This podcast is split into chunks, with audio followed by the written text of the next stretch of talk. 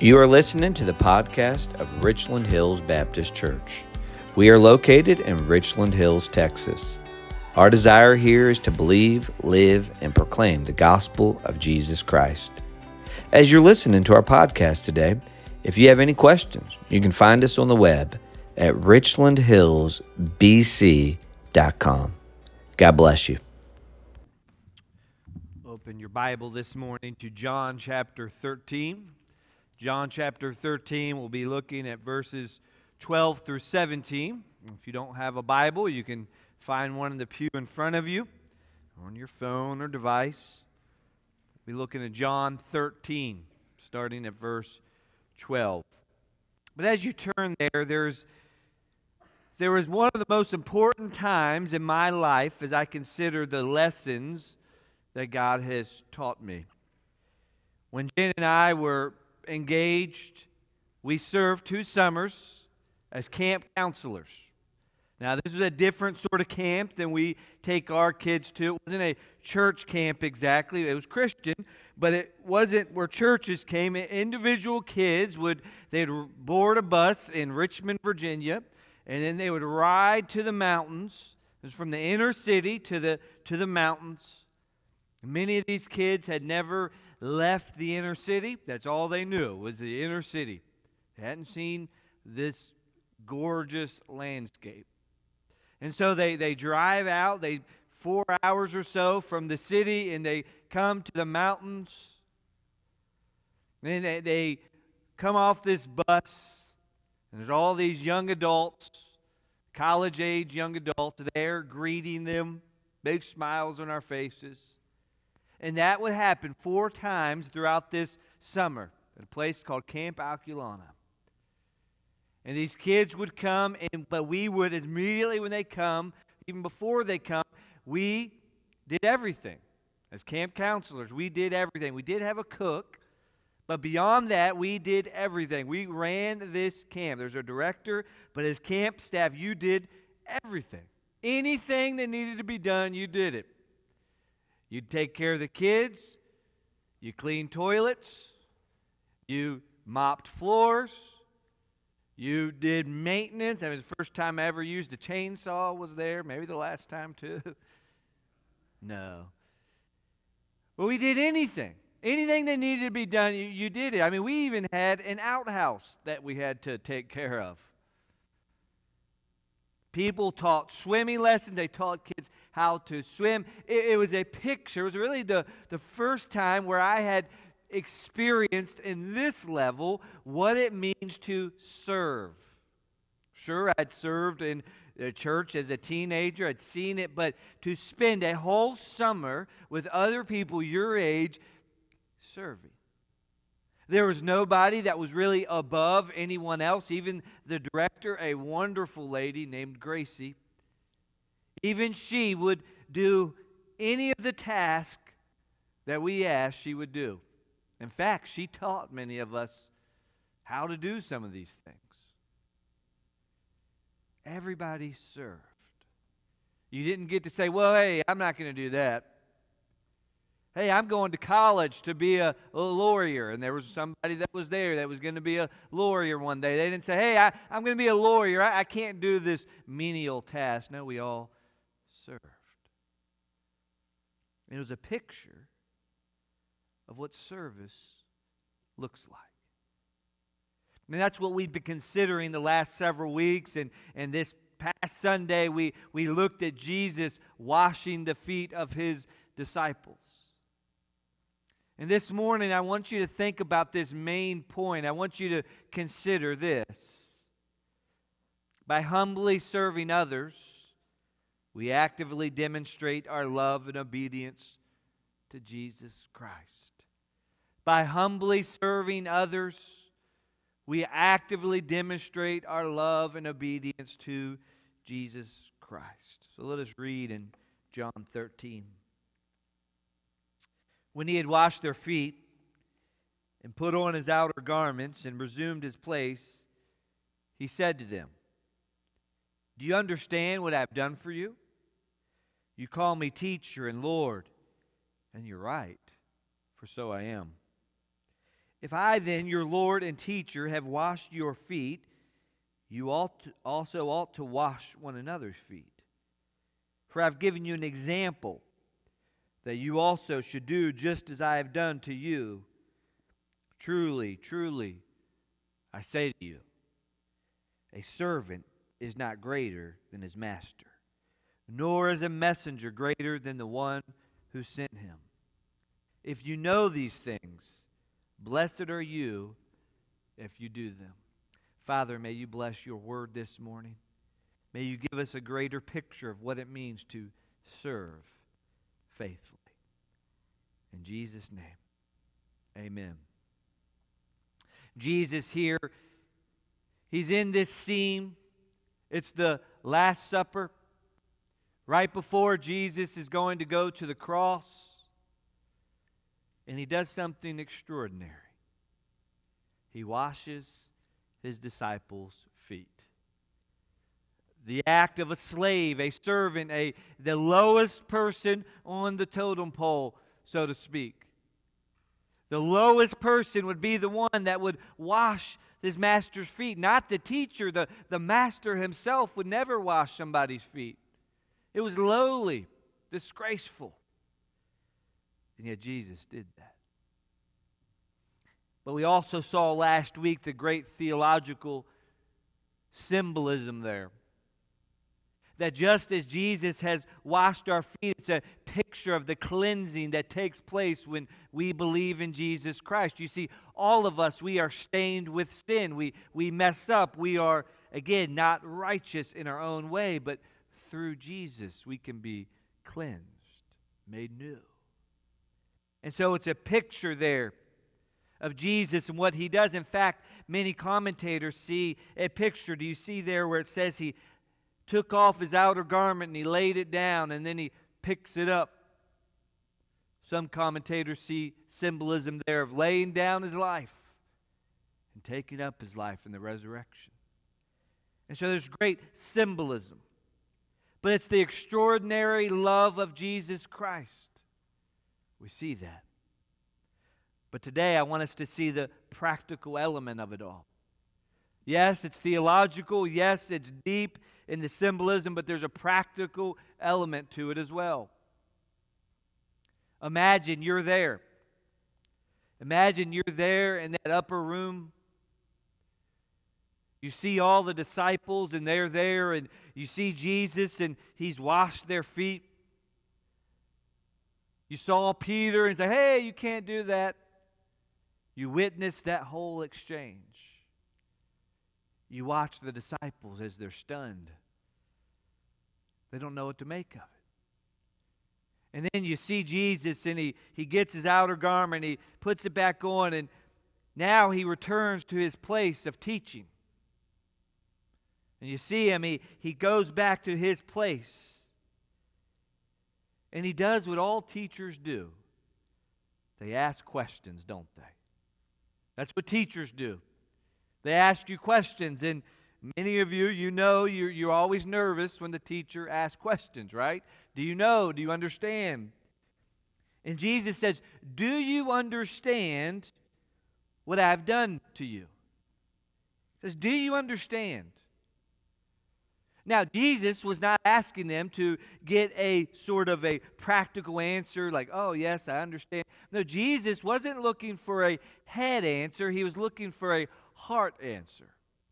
Did they truly understand the significance of what Jesus had done? Did they understand the full, full, full significance? Did they get it?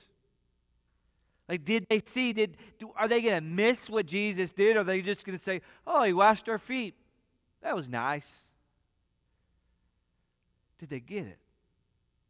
Now we know, just like ourselves, but in the Bible there were so many times that the disciples didn't get it. We don't know here. He doesn't give them a chance to answer. But we don't always get it.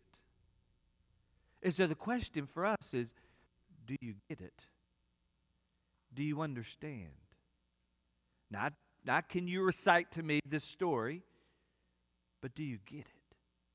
Do you understand the depth of what Jesus has done. Now, in order to really understand the what Jesus has done, we have to know the who. And Jesus is going to point this to himself because, in order for you and I to live out anything that God calls us to do, we need to know who Jesus is. It's the who that changes everything. Jesus Christ. And so you say, well, well, Pastor, I know Jesus. I, have been in church for a hundred years. I've heard every message. I, I know Jesus. He died on a cross. I, he was born in a manger. I know him. What? No, no, no. Do you know him? Do you know him so much that you will follow Jesus? Because there's a lot of people that know about Jesus, but do you know him and do you follow him? What do we need to know about him? Well, he says, Listen, he says, Listen, you call me, you call me teacher and Lord, and you are right. So I am. Now, I want to unpack this little passage here because this is important. You see, in many ways, when you called someone teacher and Lord, this was a t- term of respect in the ancient world. This would be like saying Mr. or Sir or Mrs. or Ma'am. You would do that, right? You would say, again, in a school setting. So, in some ways, teacher and Lord could be just a polite thing. But Jesus is going to amp it up a little bit. There's more to it. Because you're right. I am the teacher, Lord. But as we look through the Gospels, we see that there's so much wrapped into it. When Jesus is the teacher, it reminds me of John 8 28 where Jesus says, I do nothing on my own authority, but speak just as the Father taught me. So it's as if Jesus is saying, You're right, I'm the teacher, but listen, I'm not just any ordinary average teacher that's teaching you what I think is right and correct. He goes, Listen, when I teach you, I'm teaching you directly what the Father is teaching me. So his role as a teacher is not something where he is just making it up. He's saying, listen, this is from the Father. It's important, but then he's going to say something that's even going to make that more significant. He's saying, I'm the Lord. Now, Lord, again, can be polite, but it reminds me of what Thomas said in John 20, verse 28. When he understood who Jesus was, he said, My Lord and my God. You see, when Jesus is saying he's Lord here, I believe it's also a picture of Jesus' divine nature. He is God in the flesh. And so, again, when he is teaching, it is the words of God that he is teaching. And when he is showing them and guiding them and leading them, he is leading them as God in the flesh. The other reason that we see that, he says, For so I am. Now, that phrase, I am, you've heard of this, some of you have. They are statements of Jesus' divinity. Now, this is a little different in the Greek language, but at least reminds us here that Jesus is the great I am. He is God saying, Listen, I'm the teacher in the Lord. You're right. You're right about that. It's almost saying, Listen, don't zone out.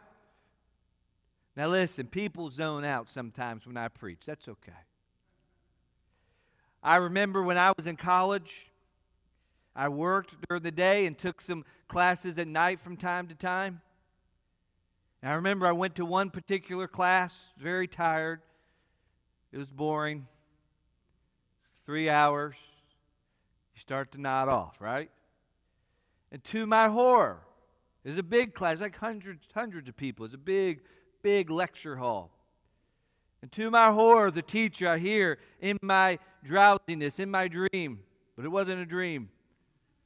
I hear, hey, you in the yellow shirt, wake up. Oh, oh, okay. I drank Red Bull after that every class. But we zone out, don't we?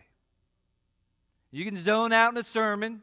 You can zone out, zone out in the class, but Jesus saying, listen, don't zone out because I'm not just an average teacher. I'm not just some person that you call Mister. Goes, listen, I am the Lord and I am God. I'm the great teacher. So listen up. He's more than just an average teacher. He says, listen, for I am the I, if I then, your Lord and teacher, see how he swapped that? I think that's significant. Because you say that I'm teacher and Lord, you're right. But he says, if I then, Lord and teacher, he's, he's placing that divine status first. He says, listen, if I, your Lord and teacher, have washed your feet, you also ought to wash someone else's feet or others' feet. You see, Jesus understood educational philosophy long before other teachers did, right? He knew that everybody learns a little bit differently. And there were some people that needed to see Jesus act out this. If someone just says, hey, well, you need to do this, some of you don't get it, right? Other, a lot of us need to see it, experience it. And Jesus did that. He, he got down and he washed their feet. I mean, it was a picture. It wasn't just a lecturer droning on and on or a preacher. It was a true teacher that said, No, no, I don't want you just to know it, I want you to see it. I want you to experience it. I want you to understand the, the radical nature of what I am doing. And Jesus, what he was doing was, was radical, it was unbelievable. Kind of sometimes we think, it's just washing feet, man. Much more than that. And Jesus is saying, listen, I, I, want you, I want you to see it. Now, what's happening here? Because he says, if I have washed your feet, you also ought to wash one another's feet. For I'm giving you an example that you should do just as I've done to you. So, what's happening? This is important. We got to stop here. Is what Jesus saying here symbolic? Or is Jesus here inaugurating some sort of rite within the church? A practice in the church like Lord's Supper baptism, right? We practice these things because Jesus told us to. Should we have a foot washing ceremony?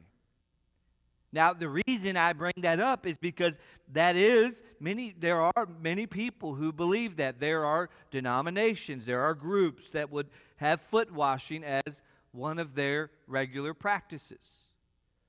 So, is that what Jesus is saying here? Now, this morning, I, will give you what I believe, uh, uh, truly, in my humble opinion. But if somebody, if some group wants to practice foot washing, that does not offend me at all. I'm okay with that. But I want to show you this morning, I don't believe that it is a right that Jesus is arguing for or telling us to do. But I, think, I think it's something even deeper than that. So here's why I don't believe it's necessarily like baptism or Lord's Supper. You don't ever see foot washing in the New Testament practiced in those ways. In fact, you don't really ever hear it talked about other than 1 Timothy 5:10, but it's the context is not of again a ceremony in a church. It's the character of people who serve others. So we don't ever see that in that early church where it's practiced like Lord's Supper and baptism. But the other side of it is there's a symbolic nature of washing feet. See, my fear is if it's turned into a ritual, then we'll miss the big picture. Because you can wash someone's feet and not really do it in the right way, right? Just as we can baptize in the wrong way or even take Lord's Supper. But it's service. You see, in that time period, washing feet was a culturally acceptable way to show, again, great humility. It made sense. It made sense in their time. This picture was stunning. And so I believe that the big picture here is that you serve humbly. And so for us, the question is listen, we could, we could wash each other's feet physically. You know what? That would be good to do, to remember this.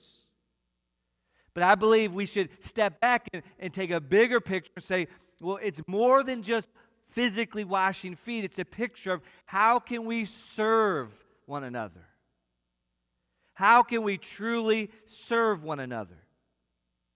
Because I believe there's other very culturally relevant ways that you and I can serve each other and serve people in our community. We can make a meal for someone when they can't make a meal. We can help someone clean their home when they can't clean their home. We can do all sorts of things. Help someone mow their yard, fix up their house, we can teach the nursery here at church. There's so many ways to serve. And so the question is are you serving faithfully? Are you finding a way that you can serve other people? And we'll get here to some of our excuses in a moment. But that's, that's what Jesus is saying. Say, listen, you ought to serve one another. You ought to humbly serve each other. He said, listen, this community that we're building here is not going to be like any other community in the world. It shouldn't be. He said, there's no, there's not going to be this hierarchy. And even in our churches today, it should be the same right way, right? Yes, we do have leaders and different things, but listen, there's no hierarchy of importance. We have different roles. And I would stand before you today and say, listen, I am no more important than anybody else in this room. The Lord's just given me a different role. And so, how it should be is not that the preacher, everybody serves him and does what he wants to. No, we all serve each other. And this is radical. Like, this is unbelievable, right? But does it happen? You see, so often we zone out at the teachings of Jesus.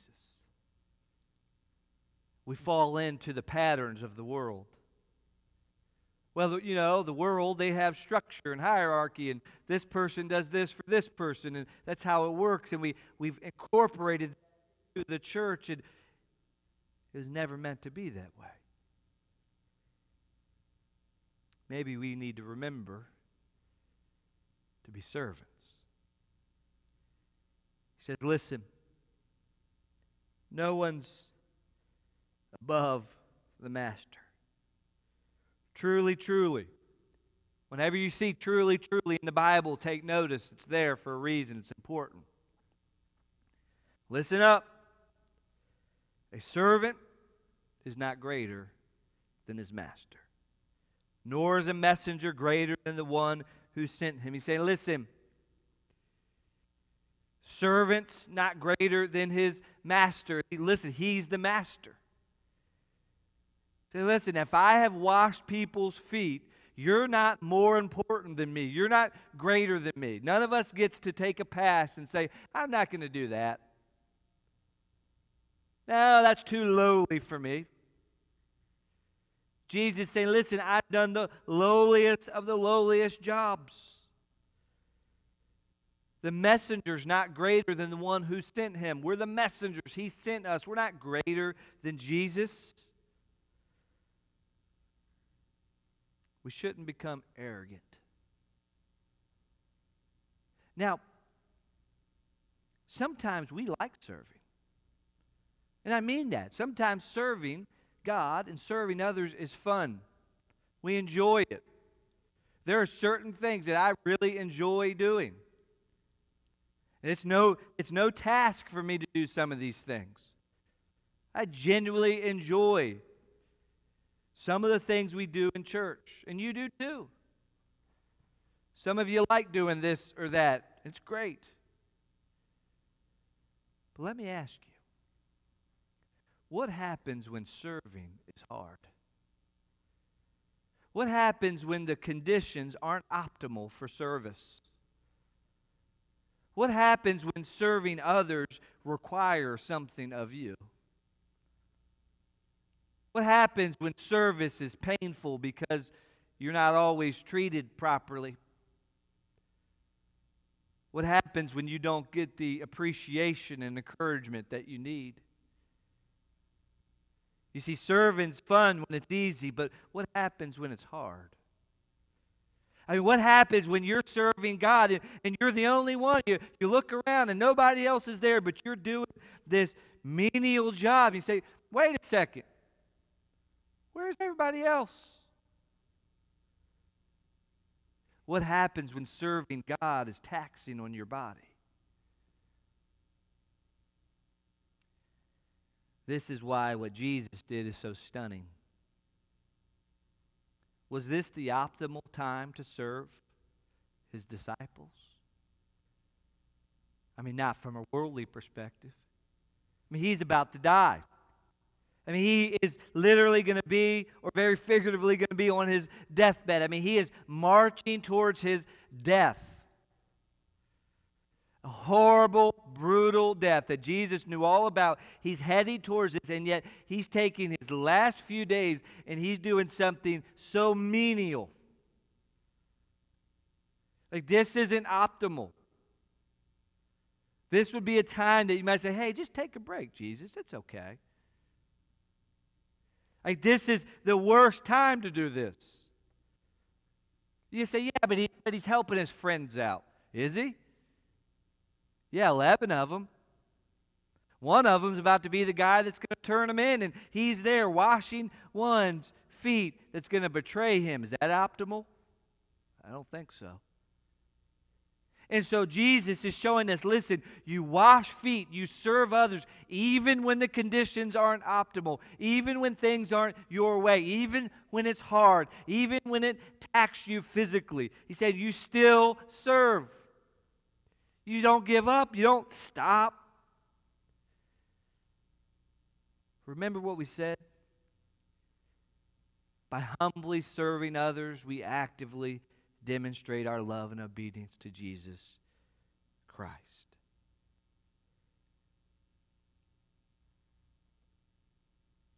Why don't we serve God faithfully? Now, I'm thankful for this church. There are so many people here that serve faithfully regular service. And thank you. But why is it that many times we don't serve? There's a word, and Joseph mentioned it this morning, and we hadn't talked about this at all, so I believe that's God's way. It's that word self. There's a reason we don't serve many times, and it's self. Well, I don't want to do that. Well, I'm tired. Well, you know, God didn't call me to that. Well, you know, there's something better I, I can do. And, you know, I just, I've, I've served, I've done my time. Like it's prison or something. Self. We like to serve when the conditions are optimal.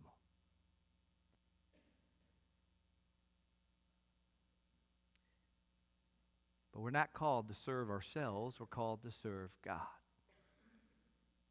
And so we have lots of excuses.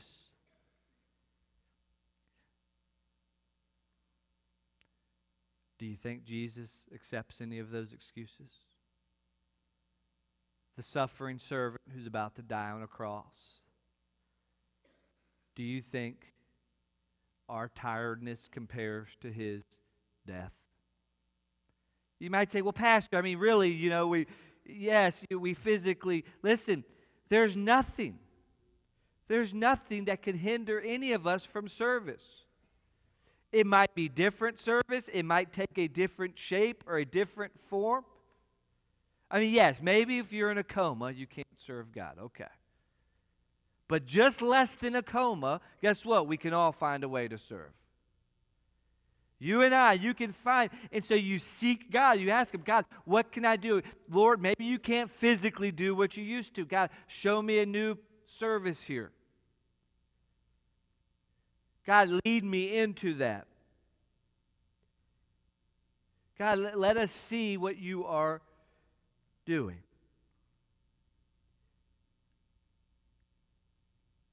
Have you prayed and asked God to show you how to serve? Jesus says one more thing here that's important. Because not only is it a part of our obedience, God is gracious.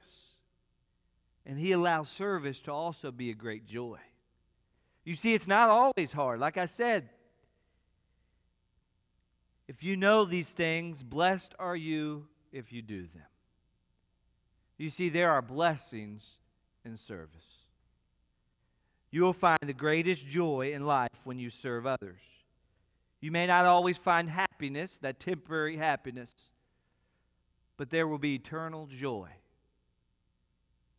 There will be eternal rewards. As we serve others, we will find the peace and happiness knowing, or the peace and joy of knowing that we are in the will of God. And this is where we want to be. I've seen people serve through grief and pain, and it brought them joy.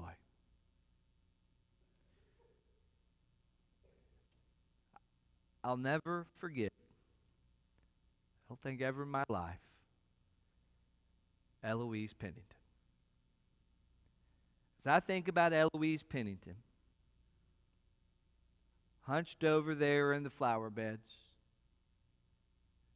in her 90s, she wasn't washing feet, but just looked just like it. She's there and every excuse we have, she probably could have had tenfold. And there she was, serving, tending the flower beds, pulling the weeds,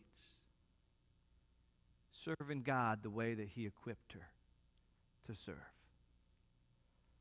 I never heard her complain about it. It's 110 degrees outside, and she was there.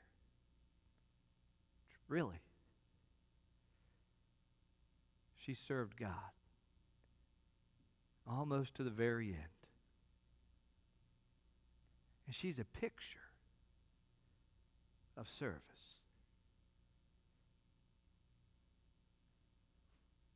And I believe she found joy in serving God.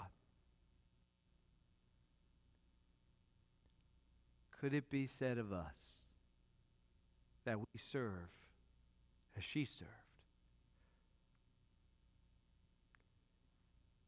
What's stopping you? And so this morning, I just want you to think, eh, really today and this week, I want you to consider this. What is one way? What is one area? What is one thing, just one tangible thing that you can do to serve someone else, whether it's in the body or in our community? What is one thing that you can do to serve? Now, many of you do serve already, and I'm not saying this to add anything else to your plate. If you are confident and sense that the Lord you are following the Lord's will, then good. Keep it up. Keep going. Don't give up. But maybe you consider, you know what, I'm not doing all that I could do. And so, would you consider what's one tangible thing that you can do for God's kingdom? So, I want you to think about that.